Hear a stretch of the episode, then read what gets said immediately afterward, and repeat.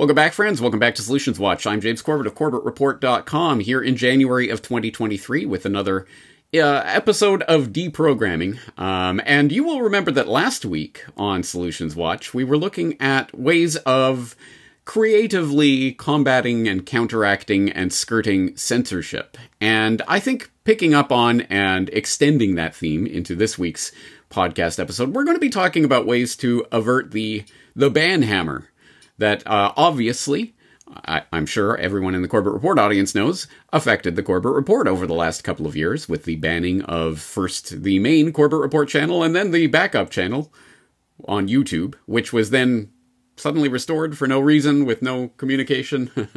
I don't know. I don't know how it works. All I know is I'm never using YouTube again, but it is a good case in point about how your data may not be safe if you are simply uploading it to some centralized server somewhere and hoping that it'll all be ah, it'll all be taken care of. I've got a backup on YouTube. no, that's not how this works. So, I'm sure that anyone out there with who is either a regular content creator or someone who is at the very least concerned with preserving their information that they do have and that they collect and uh, social media posts that they make and such will have thought about this issue in recent years and how best to handle this. Well, I'll just move to another platform and put all of my content on that one platform and trust that it will be safe forever. Again, I don't think that that's a real solution to this issue. As Corbett reporters will know, my philosophy has always been why upload everything to one place when you can upload it to many places? Why one thing when we can have many things? And so that is something that I've uh, attempted to do throughout the years. I've always been uploading my work to many different platforms, including, perhaps most importantly, my own server, so that everything that I do is on CorbettReport.com. But as you know, I'm on Archive, BitChute, Odysee, and as you will have noticed, quite recently, I'm on Rumble, I'm on Rokfin, I'm on these other platforms that I was not on before, and that is courtesy of a new service that I have been availing myself of that helps to platform content creators or people looking to preserve their information on multiple platforms at once. It is called Content Safe at contentsafe.co, and today I am talking to the uh, owner and proprietor, uh, CEO, I don't know what title you give yourself, of Content Safe, Matthew Raymer. Matthew, thanks for joining us today.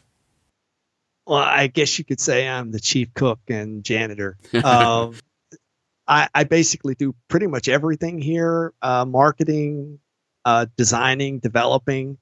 Uh, we, I do have su- some support team, but essentially I'm the linchpin in the whole company.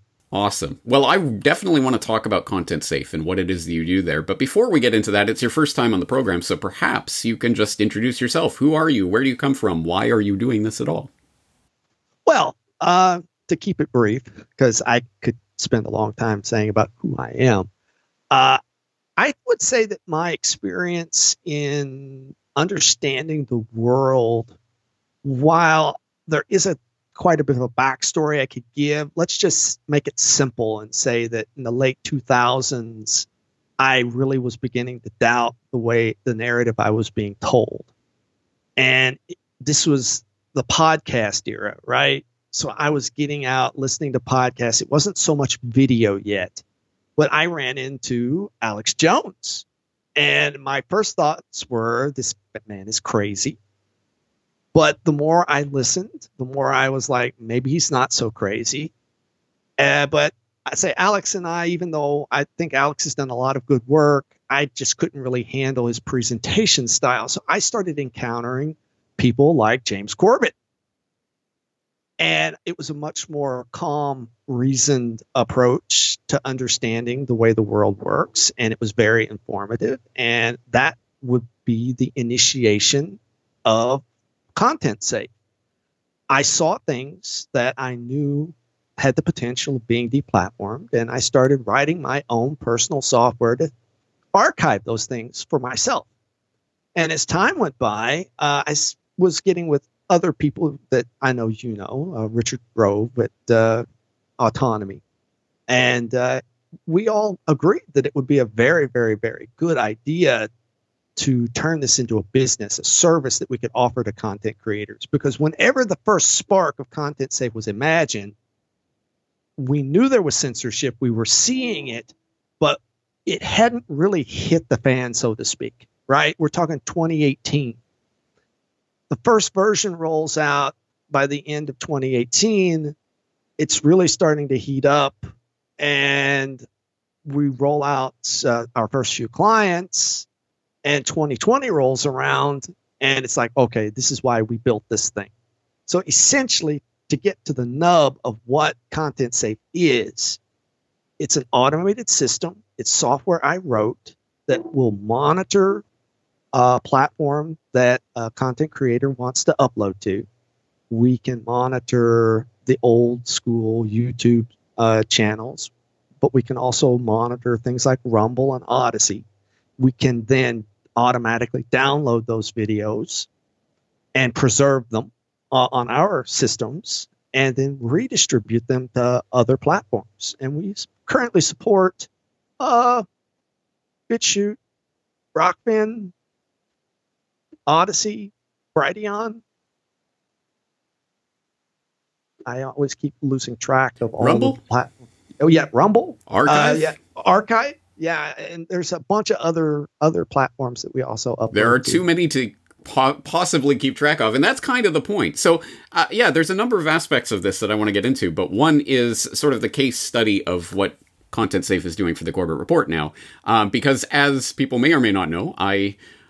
I have traditionally uploaded every single file to every single platform myself and filling out all the details and the metadata myself every single time with every single upload on every single platform, which is precisely why I didn't bother Rumble, Rokfin, all these platforms. I'm going to choose five platforms that I think are worth being on, and I'll just concentrate on those. Um, so when I looked to expand, obviously, I'm not going to do this all myself. I'd spend half of my day just uploading stuff. So, um, the way it is working at the moment, I am uploading to Odysee and BitChute and Substack directly, and Content Safe uh, is monitoring my Odysee feed and is getting that information and then putting those videos up on Rumble and Rokfin automatically for me, so I don't have to do that. That does mean that uh, it will, uh, and Archive, I should say, Rumble and Rokfin and Archive. That does mean that the first time you see the video, it will go up first to Odysee, to BitChute, to uh, Substack, to my own website. And then it will go on Archive and Rumble. So there may be a bit of a delay with those videos as it takes time for the bot to see those the new upload and get it uploaded to the other platforms, etc. But we're generally talking a few hours, not a few days. So Yeah. anyway, that's the way it's working for me, which is obviously, from my perspective, I hope people can understand, extremely helpful to cut down on the amount of time I end up uploading things. Um, but so this, just to put it broadly, this means that you can monitor the feeds of uh, from any of these platforms, presumably, Yes. and then auto populate to the other platforms. C- correct. We, whenever we build uh, a platform, we try to build it in a set of different services. One is a monitor service, the other is a metadata service, and then there is a download service, and then there's an upload service. You know, I, I, people who don't upload will have no idea how much how much of a jigsaw puzzle this is because uh, just saying metadata, there's different categories and different information that is put on each website. So standardizing that and finding a way to populate all these fields must be Right. Yeah, well, it can be it can be hair pulling. yeah, It really can. yeah. That's And- why. and uh, whenever a platform changes, and whenever a platform suddenly decides to change things, they don't give us a notice. You know, we have to be on our toes to know it changed.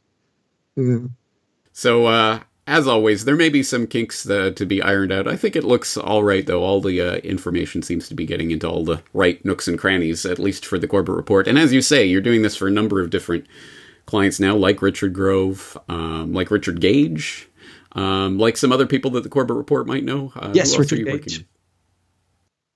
Oh, uh, let's see. Oh, you know the Mae Brussell archive. Yes. We we actually manage their stuff.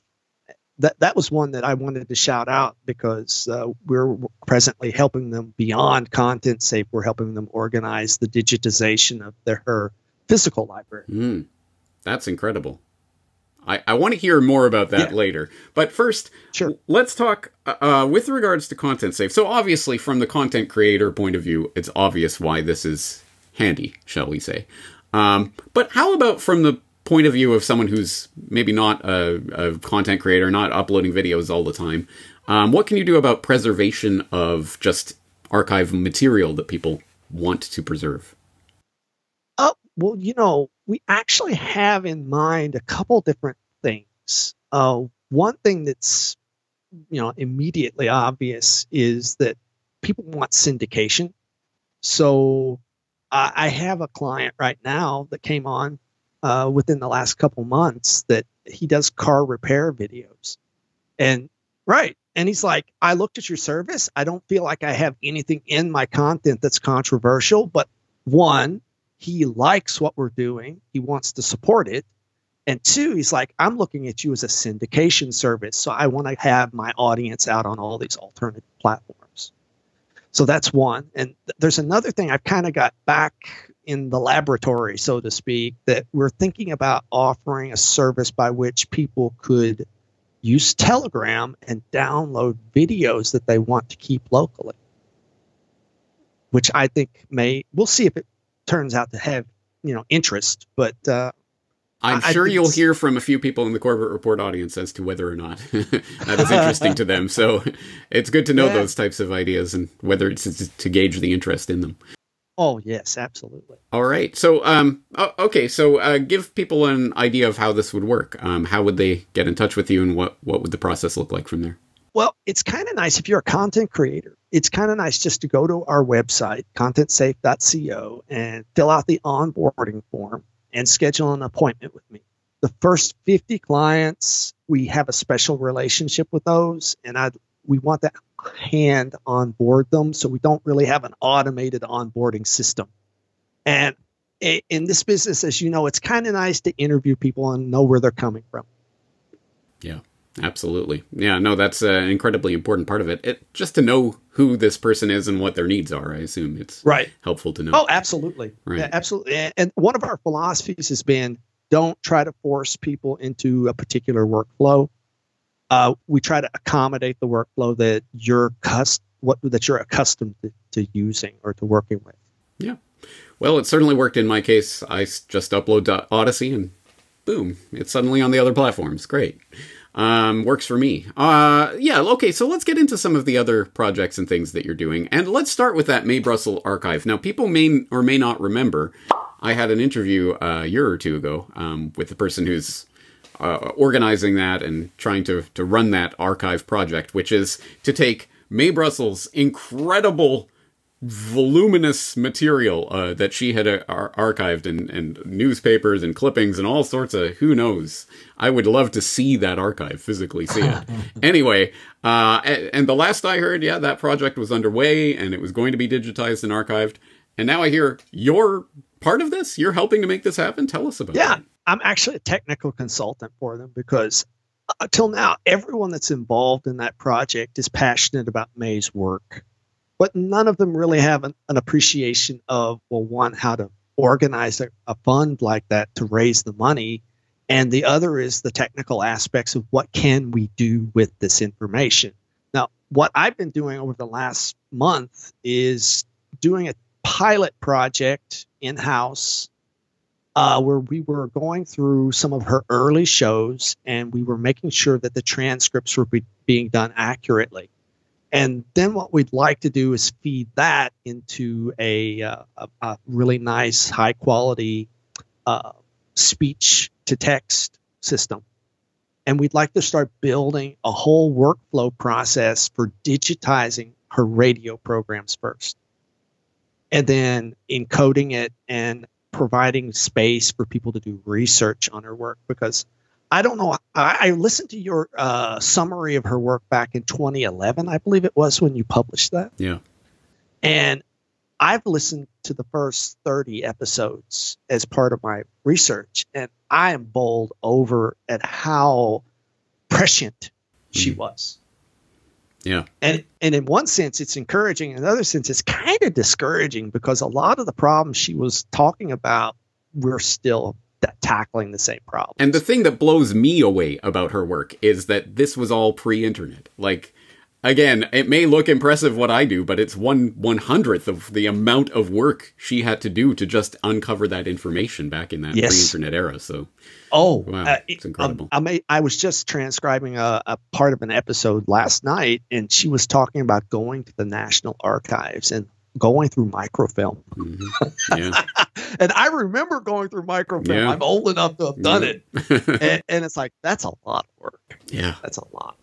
yeah. and and her filing system uh I, I see her as kind of one of those people that can bury herself in a lot of technical information and then she can just see the patterns of what she was re- reviewing and wow i mean she wasn't right about everything but uh who is Yeah, exactly right. But still, yeah, it's just an impressive body of work. It's incredible that you're getting to work with it and archive it. So I assume that'll be done next week. You're right. Yeah. Well, I, I think the, the first challenge is organizing something to raise the money for it. That that's Mm, Yeah. that's one of the challenges. Yeah.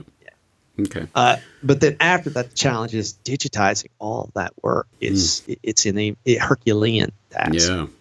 Yeah. All right. Uh, also, while we're we're here, why don't you tell us about your main um, web, um, your main business? Because Content Safe isn't even the main thing that you do. You you have No. anomalous design. Design. Tell us about that. Yes, anomalous design. Uh, an anomalist, by the way, is a person who's interested in difficult and unusual cases. Uh, the word anomalous is often associated with things like UFOs. We adopted the name back in 2007 because we really wanted to tackle unusual problems. And companies come to us to solve like unfinished projects, is something we do. We can take over projects, help them go to the completion. Uh, the other thing is just taking on things that other people don't want to take on, but we see a promise in the software. We think that it's got potential.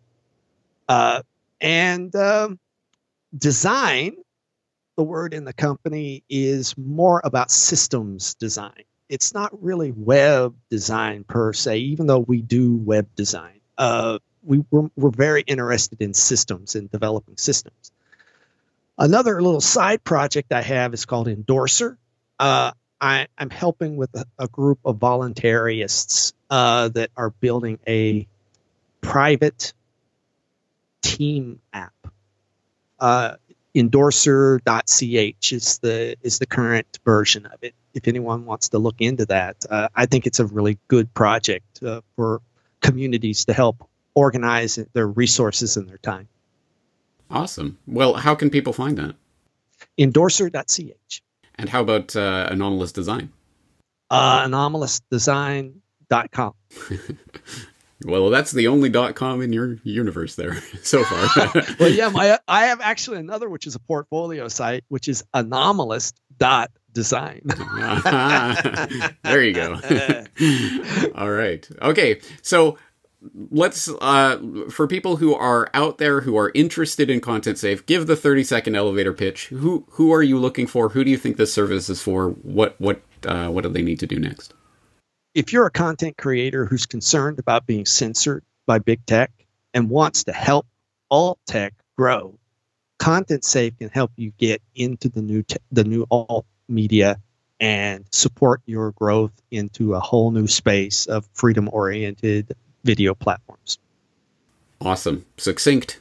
Sounds like a plan. Um and again i'm using it myself. Seems to be working all right. So thank you for doing that. Uh helping to platform the Corbett Report on even more platforms. I will continue to throw this information out into the far corners of the internet, and hopefully some of it will survive whatever coming purges, content purges are coming in the future. So um, I think that's Well, that's that.